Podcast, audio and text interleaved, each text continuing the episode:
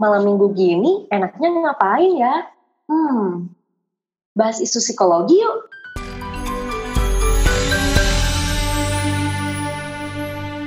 Assalamualaikum warahmatullahi wabarakatuh. Shalom, Om Swastiastu, Namo Buddhaya, salam kebajikan dan salam sejahtera bagi kita semua. Selamat datang di podcast, podcast Kastra, podcast kesayangan kita semua. Hihihi. Kembali lagi dengan aku Velita sebagai pembawa acara di podcast episode kali ini. Aku di sini akan ngebawain hal yang berbeda dari sebelumnya. Karena sekarang kita lagi apa ya?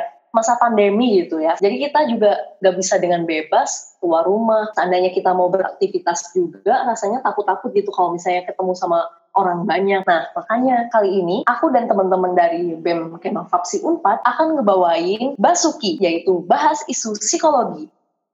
Nah, Basuki itu apa sih? Basuki merupakan segmen khusus yang membahas isu-isu psikologi yang bisa nemenin teman-teman untuk beraktivitas di rumah aja. Nah kemudian untuk sesi khusus ini akan diupload setiap hari Sabtu. Jadi kalau misalnya teman-teman penasaran dan nggak ada kerjaan di weekendnya, teman-teman bisa ngedengerin si uh, segmen baru ini. Nah balik lagi, teman-teman pasti udah mulai penasaran kan, topik apa sih yang akan kita bahas di episode kali ini? Oh mungkin teman-teman juga ada yang udah nebak dari judul si episodenya.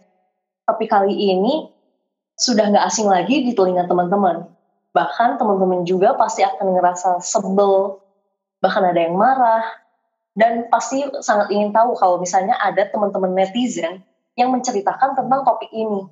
Nah, tapi aku di sini nggak akan sendiri. Di sini aku akan ngebahas topik ini bertiga bersama teman-teman aku, yaitu Kak Haifa dan Kak Vika. Halo kakak-kakak. Halo. Halo.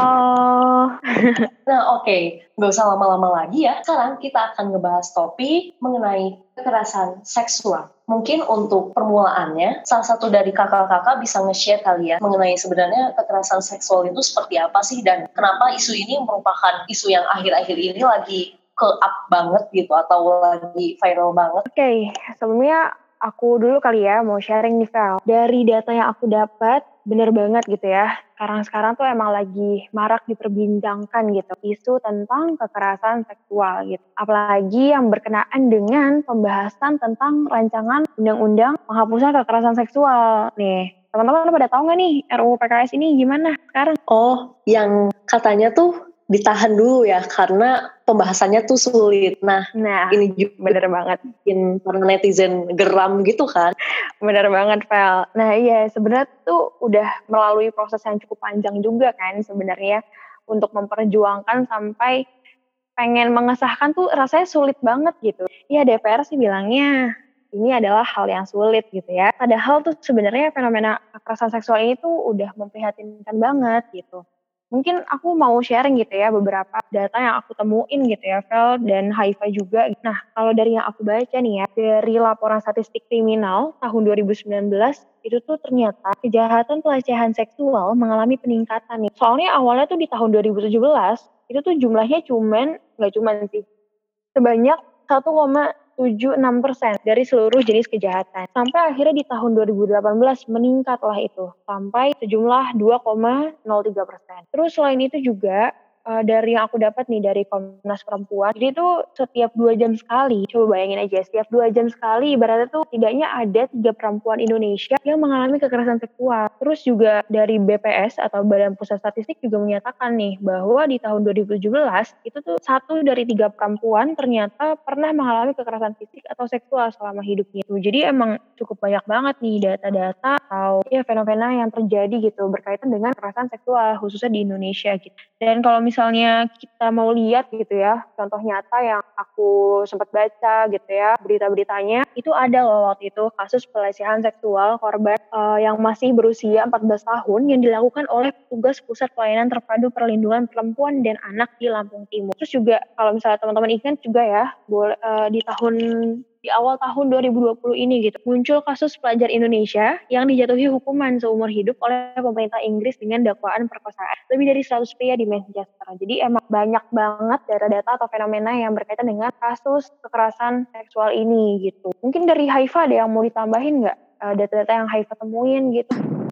Nah, tadi kan Vika udah nyampein juga kayak beberapa kasus-kasus dan uh, statistik juga terkait kekerasan seksual kayak gitu. Hmm. Nah, yang dijelasin oleh Vika tadi tuh ini udah benar-benar nunjukin kalau misalnya kekerasan seksual ini adalah suatu hal yang udah mengakar di mana-mana kayak gitu. Tapi statistik yang udah sebanyak itu cuma sebagian kecil loh dari kasus kekerasan seksual yang sebenarnya terjadi. Nah, ini tuh karena nggak semua korban kekerasan seksual itu ngelaporin kejadiannya. Nah, jadi memang sedikit penyintas kekerasan seksual yang uh, melaporkan kasus-kasus uh, yang mereka alami seperti itu kalau menurut survei yang dulu pernah dilakuin sama Lentera Sintas Indonesia dan Magnolian.co yang difasilitasi oleh Change.org Indonesia, ternyata mereka itu nemuin nih kalau misalnya sebenarnya ada 93% penyintas kekerasan seksual yang mereka nggak ngelaporin kasusnya nih. Nah selain itu, Tirto juga melaporkan kalau misalnya berdasarkan 174 testimoni penyintas kekerasan seksual, ternyata hanya 29 orang yang melaporkan kasus-kasus mereka kayak gitu. Mungkin teman-teman juga udah ada yang kenal dengan kasus ini. Kalau misalnya teman-teman tahu, dulu ada suatu kasus di Amerika di tahun 2018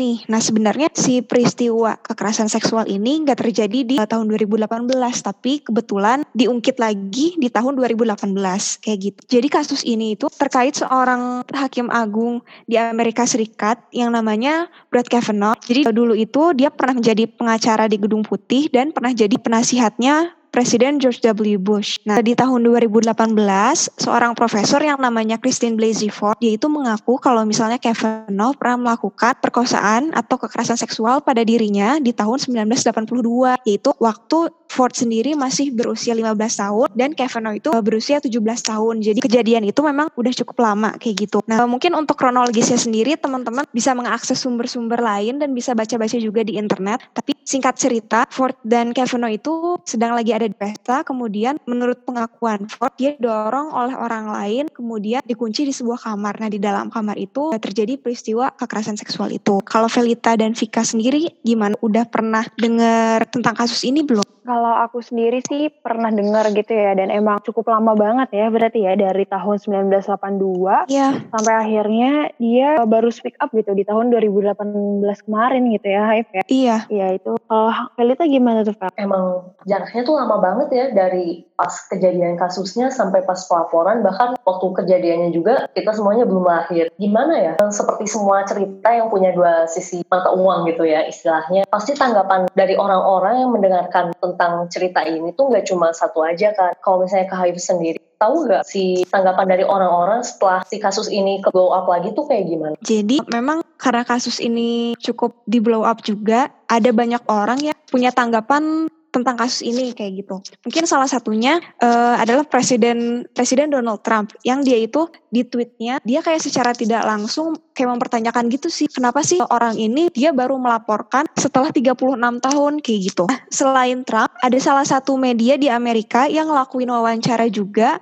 ke orang-orang yang uh, nge-support Kavanaugh ini. Nah mereka juga sama sebenarnya sama seperti Trump jadi mereka cenderung mempertanyakan uh, kesaksian si ini karena memang udah 36 tahun uh, sejak si kasus ini tuh sebenarnya terjadi kayak gitu. Selain Donald Trump dan media-media massa di Amerika, sebenarnya ada kayak satu gerakan gitu nih di Twitter yang uh, mereka pakai hashtag why I didn't report. Dari hashtag itu banyak yang ngebela Ford dan banyak juga yang ngejelasin kenapa sih kalau misal orang yang pernah mengalami kekerasan seksual itu mereka cenderung nggak ngelapor kayak gitu. Nah dari hashtag ini juga banyak korban kekerasan seksual yang ikut cerita tentang pengalaman-pengalaman mereka. Uh, banyak uh, selebriti Amerika juga make hashtag ini gitu.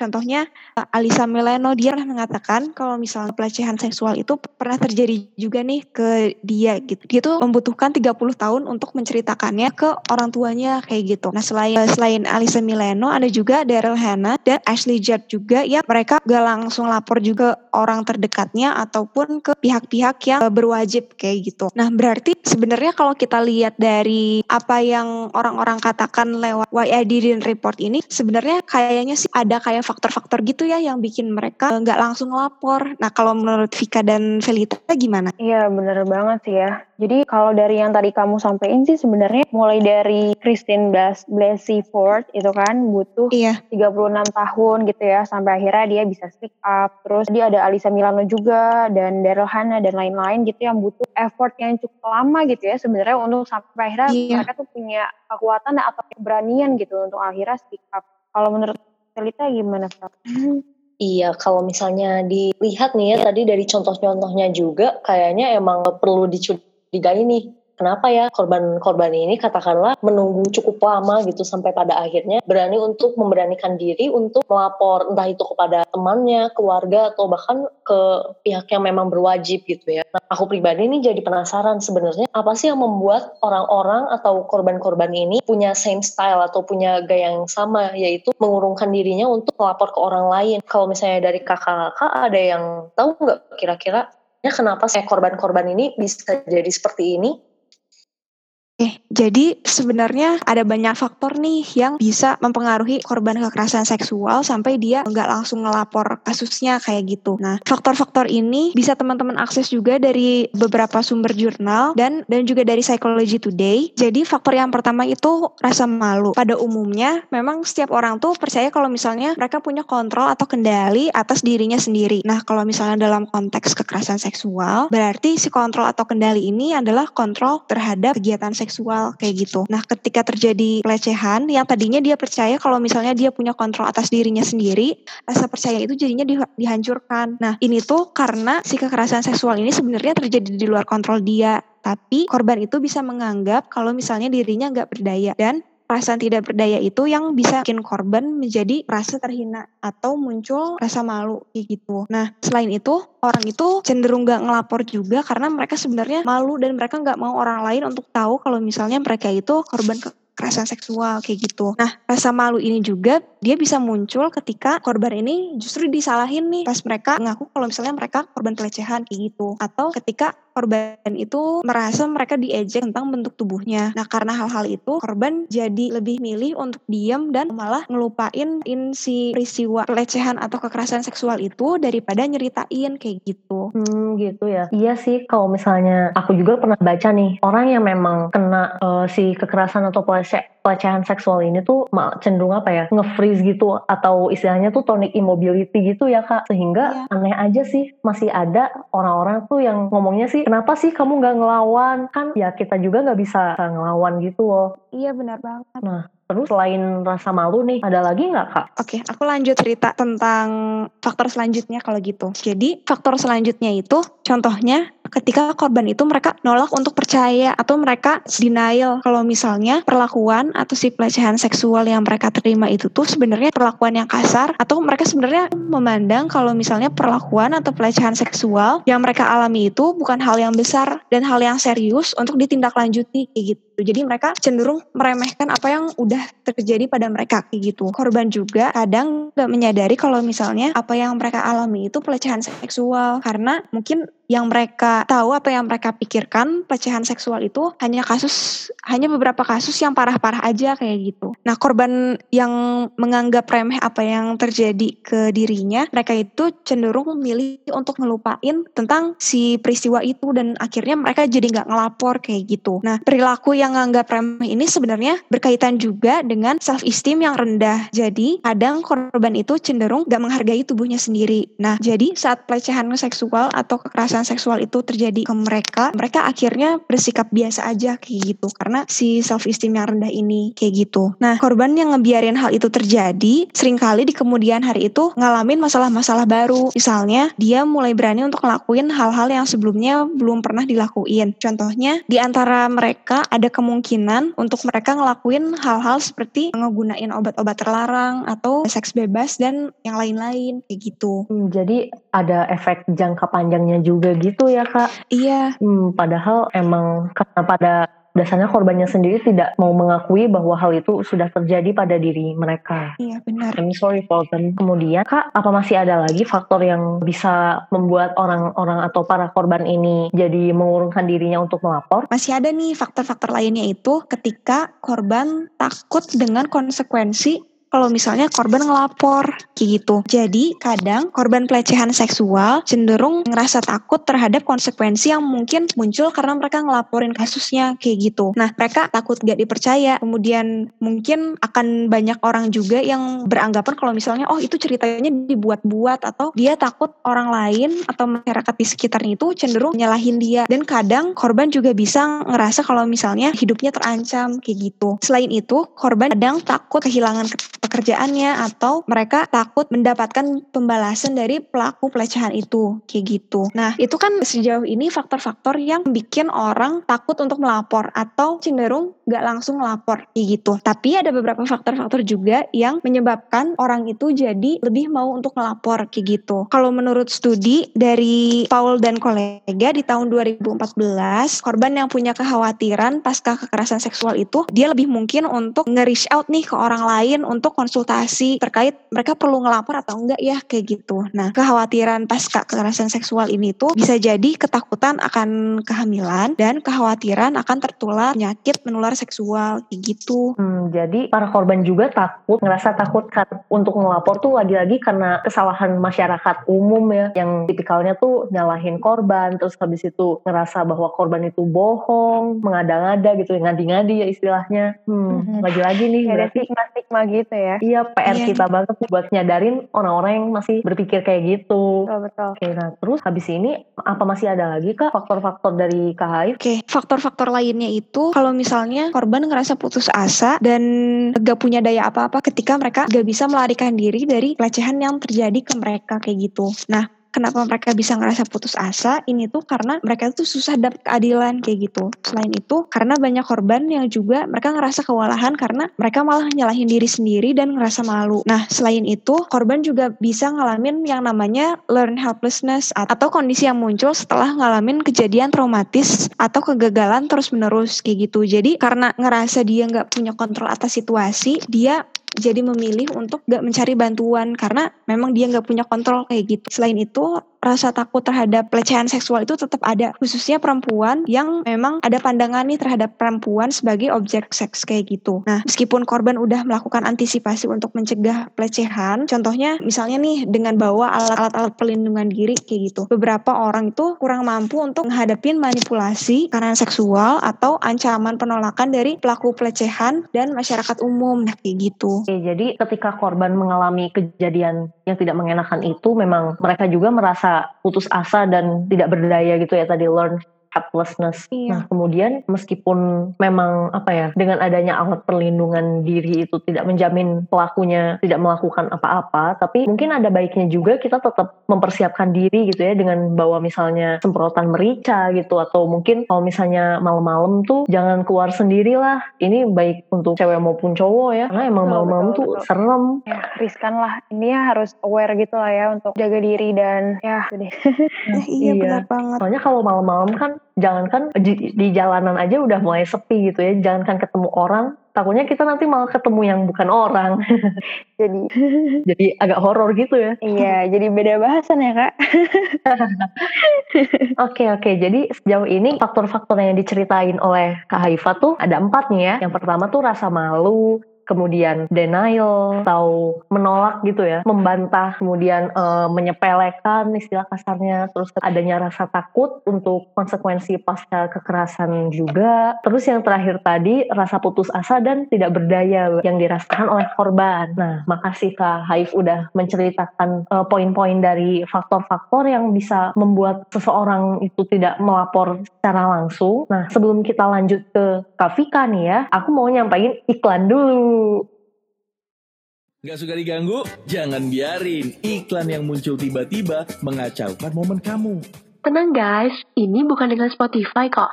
Ini kan Kasat. Selain podcast, penasaran gak sih Kasat dan Kewak Hapsi Unpad punya program kerja apa aja? Nah, buat kamu yang mau ngobrol santai tentang yang lagi hot, kita ketemuan di Ngopi alias Ngobrol Happy. Mau lebih aware dan tahu cara mengkaji isu? Ikut status dong. Start strategic with us. Penasaran dengan perspektif keilmuan lain dalam mengkaji suatu isu? Tapi banget nih ikut kacamata psikologi, alias kajian cerdas bersama kita, psikologi. Stay tune terus ya di GBF 94 dan Fake News underscore official untuk info kaset dan kajian-kajian terbaru lainnya.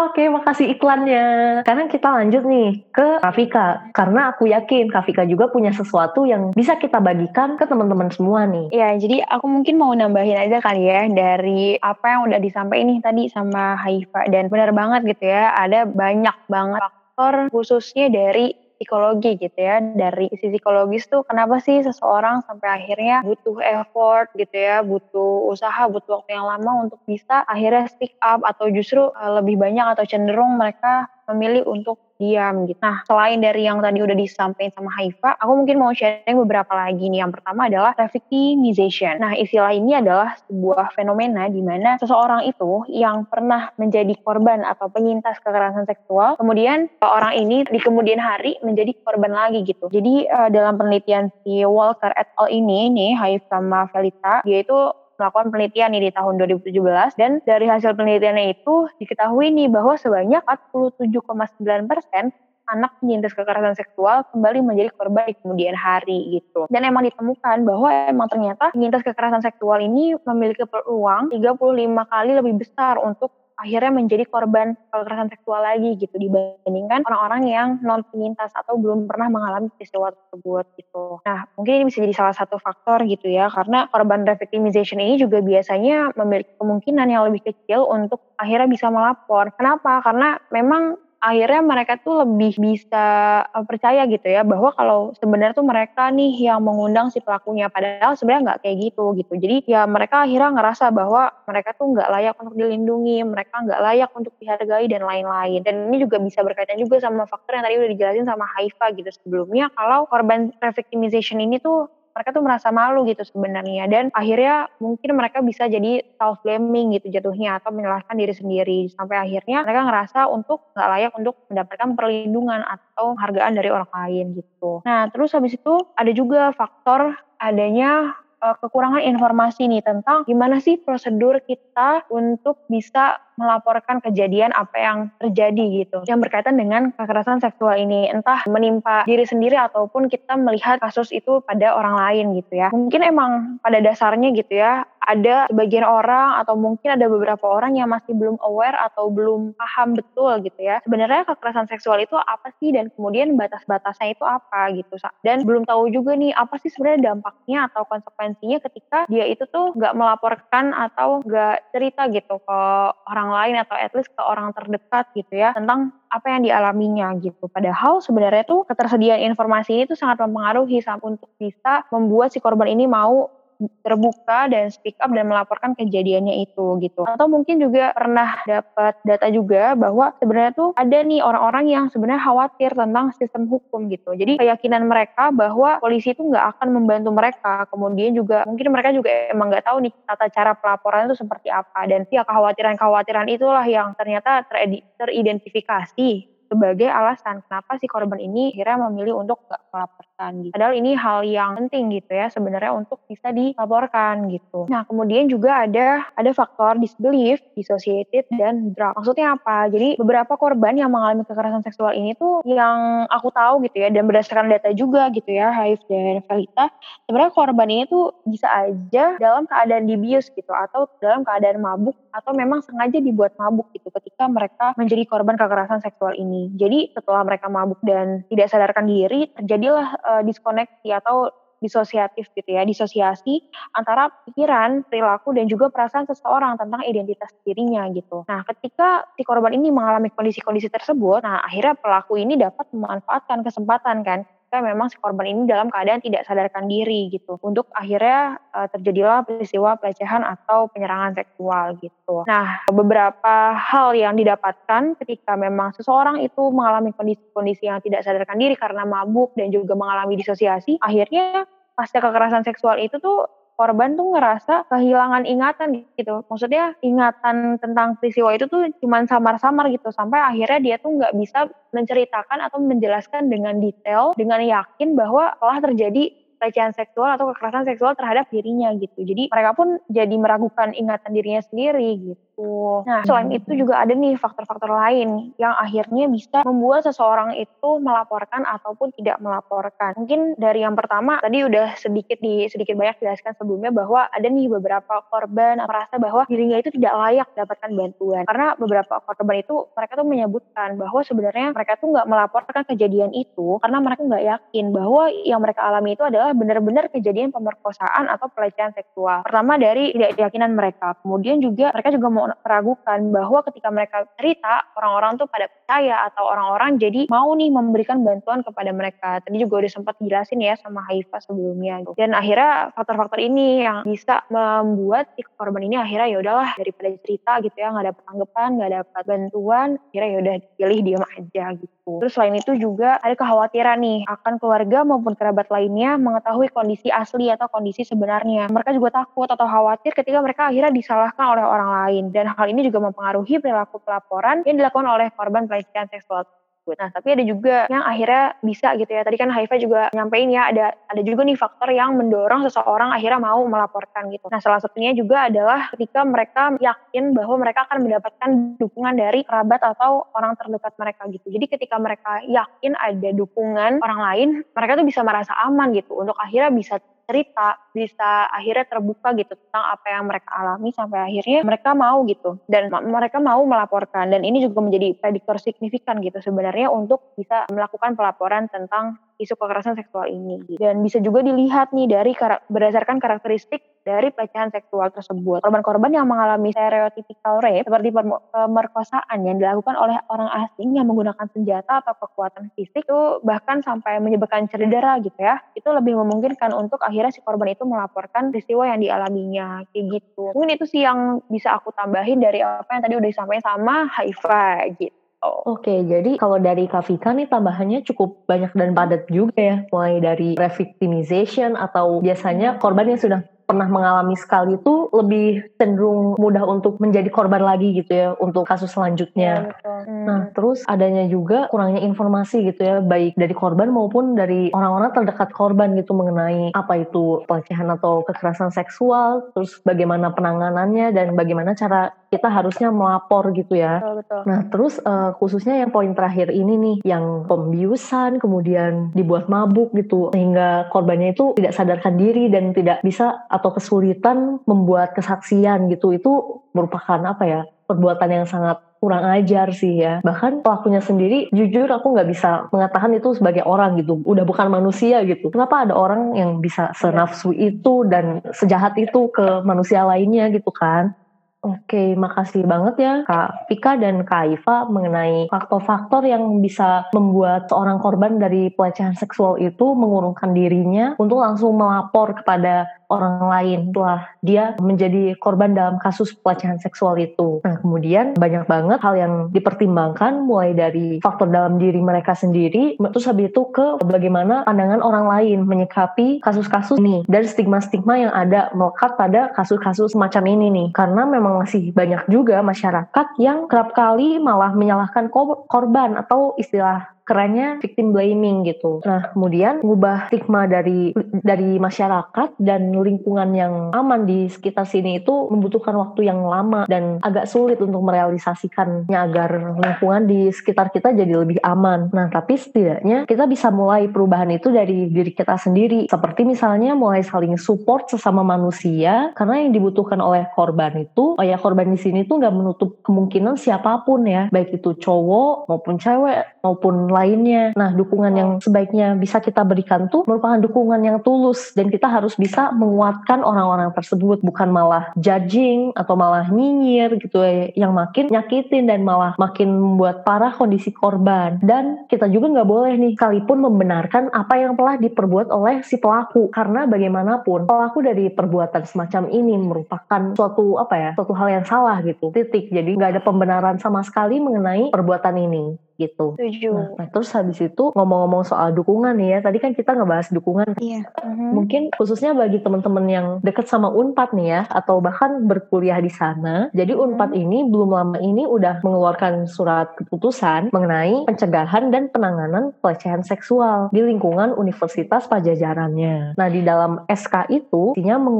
e, mengatur tentang cakupan ruang lingkupnya, pencegahan pelecehannya, serta penanganan kekerasan seksual bagi seluruh warga Universitas Pajajaran. Menurut teman-teman nih ya, peraturan yang udah dibikin itu udah bisa mensupport atau ngefasilitasiin korban pelecehannya belum ya? Oh itu. Kalau dari hmm, kalau dari Kak Haif sama Kak Fika gimana tuh? Kalau untuk itu tunggu kajian kasra selanjutnya ya. Betul banget. Nantiin dulu nih kajian berikutnya. Oke, jadi makin penasaran nih. Oke, mungkin nggak kerasa ya segitu aja pembahasan dari Basuki kita kali ini. Semoga teman-teman bisa meresapi apa yang udah kita obrolin, terus semoga teman-teman juga bisa semakin aware mengenai sebenarnya kasus ini sangat banyak gitu. Dan teman-teman juga bisa lebih perhatian pada teman-teman sekitar kalian, dan juga teman-teman juga bisa makin siaga untuk mengantisipasi peluang adanya kasus ini. Gitu karena sekali lagi pelecehan seksual itu tidak memandang tempat, waktu, dan siapa yang di dijadikan korbannya. Semoga kita selalu dijauhkan oleh kasus ini ya teman-teman. Nah kemudian kalau misalnya teman-teman masih ingin ngulik lebih jauh mengenai kajian kita tentang kekerasan seksual, teman-teman bisa ngecek Instagram dari BEM Fapsi Unpad atau Instagram Fact News underscore official karena di situ ada kajian lengkap mengenai kekerasan seksual ini dan udah ada sumber-sumber yang kita pakai di podcast ini. Oke, sekian dari episode podcast kali ini. Makasih buat Kak Haifa dan Kak Vika udah nemenin aku di episode sekarang. Sekali lagi aku hey. Felita menyatakan undur diri dari episode ini. Makasih teman-teman. Oh ya, jangan lupa didengerin sampai habis. Terus habis itu dengerin juga episode lainnya. Dan jangan lupa juga follow dan share ke seluruh teman-teman semua. Makasih teman-teman.